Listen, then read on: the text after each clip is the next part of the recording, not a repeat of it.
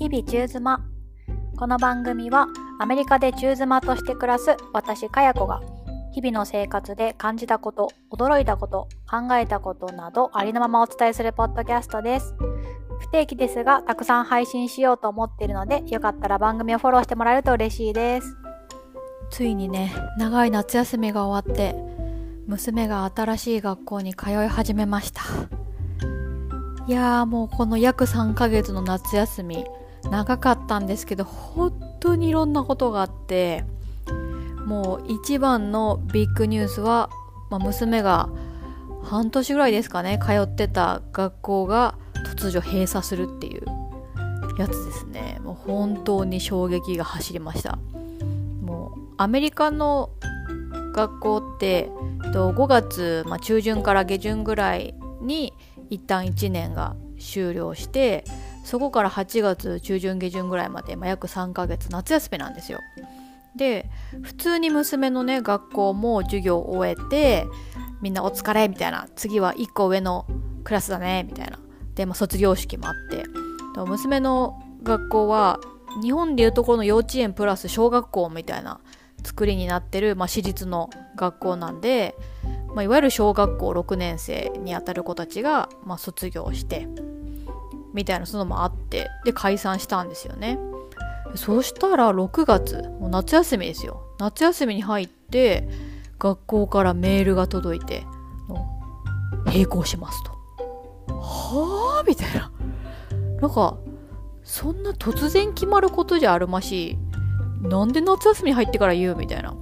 で、子供たちは来期もあるともう信じて疑わずに、ただただバイバイと言ったわけですよ。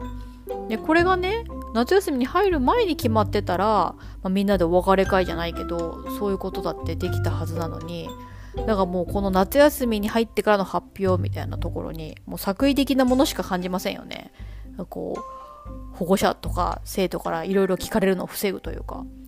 でも夏休みに入っちゃってるんで、別にみんな学校来ないし、でも私の娘はその学校で開催されるサマーキャンプに行ってたので、何人かの生徒とその親には会ったりしてたんですけど、もちろん全員じゃないんで、で外部からもね、別に学校の生徒じゃないけどサマーキャンプだけ参加するみたいな子もいたので、なんか謎の空気になるみたいな、外部の人たちはね閉校とか全然関係なくて、で一部の学校の生徒たちがどういうことみたいに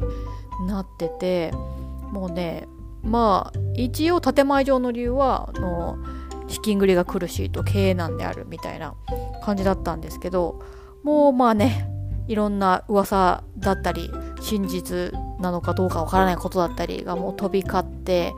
それはねもう本当のことは知る由もないのでここでは言わないんですけど、なんだかなっていう、こう子供たちがね一番ある意味学校がなくなって被害に遭うわけだけれども、何だったかなみたいな、もうすっごく娘はこの学校を気に入っていて、で私もすごく気に入っていたんですよ。単純に教育面で素晴らしいっていうのはあります。先生たちも本当に素敵だし、で3歳4歳5歳みたいな、この日本でいうところの幼稚園みたいなところの、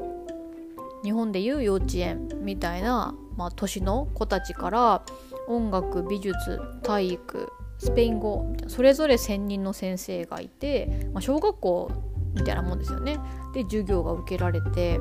で生徒が本当に少なかったんで、2学年で1組の合同のクラスで、どちらかというと教育カリキュラムにも沿うけど、それぞれの子どもの理解度とか進捗に合わせていろいろ授業を組み立ててくれるみたいな感じだったんですよね。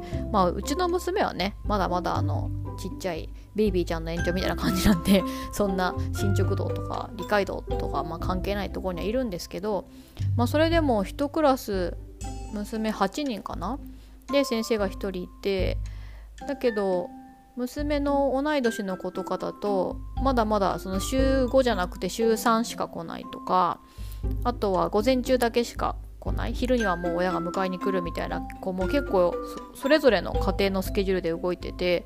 だから下手したらタイミングによっては 3,4 人で先生1人とかでみっちり見てもらえるみたいな時間も多くて、特に娘はね、やっぱりもうこっち住んで3年目とはいえ英語まだまだなんで、そうやってしっかりついてもらうっていいなと思ってたし、娘自身も同級生のことも先生のことも大好きだったんで、もう土日になっても今日学校行くのとか言い出すぐらいの感じだし、ある日なんて迎えに行ったらなんかもっと遊びたいのに迎えに来るなみたいな感じで怒られたりもしたし、いやほんといいとこに会えてよかったなって思ってたんですよ。で親としても私もね、英語は得意な方ですけど、日本語と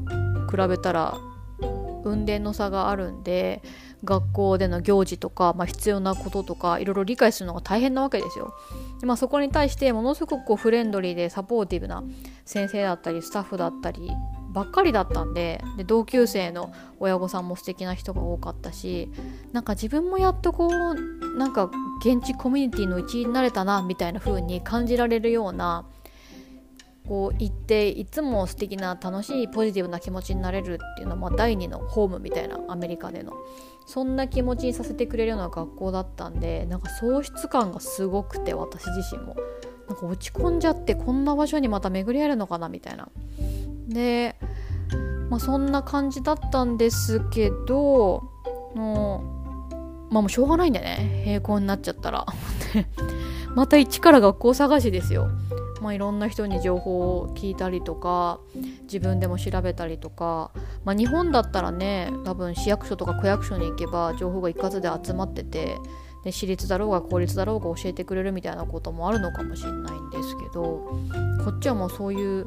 まとめてる機関みたいなものがないので、学校の存在を知るにはもう口コミかひたすらググるみたいな感じで、ただね、学校がこんな風に突然閉鎖になったんで、保護者のみんなで情報共有し合おうとか言って、私はここに見学に行ってよかったよおすすめとかいう情報を積極的にシェアしてくれるお母さんとかお父さんとかもいたりもして、すごく助けられて、で結果的には、ここがいいかなっていうところを見つけられたんでね、娘も、見学もいくつか行って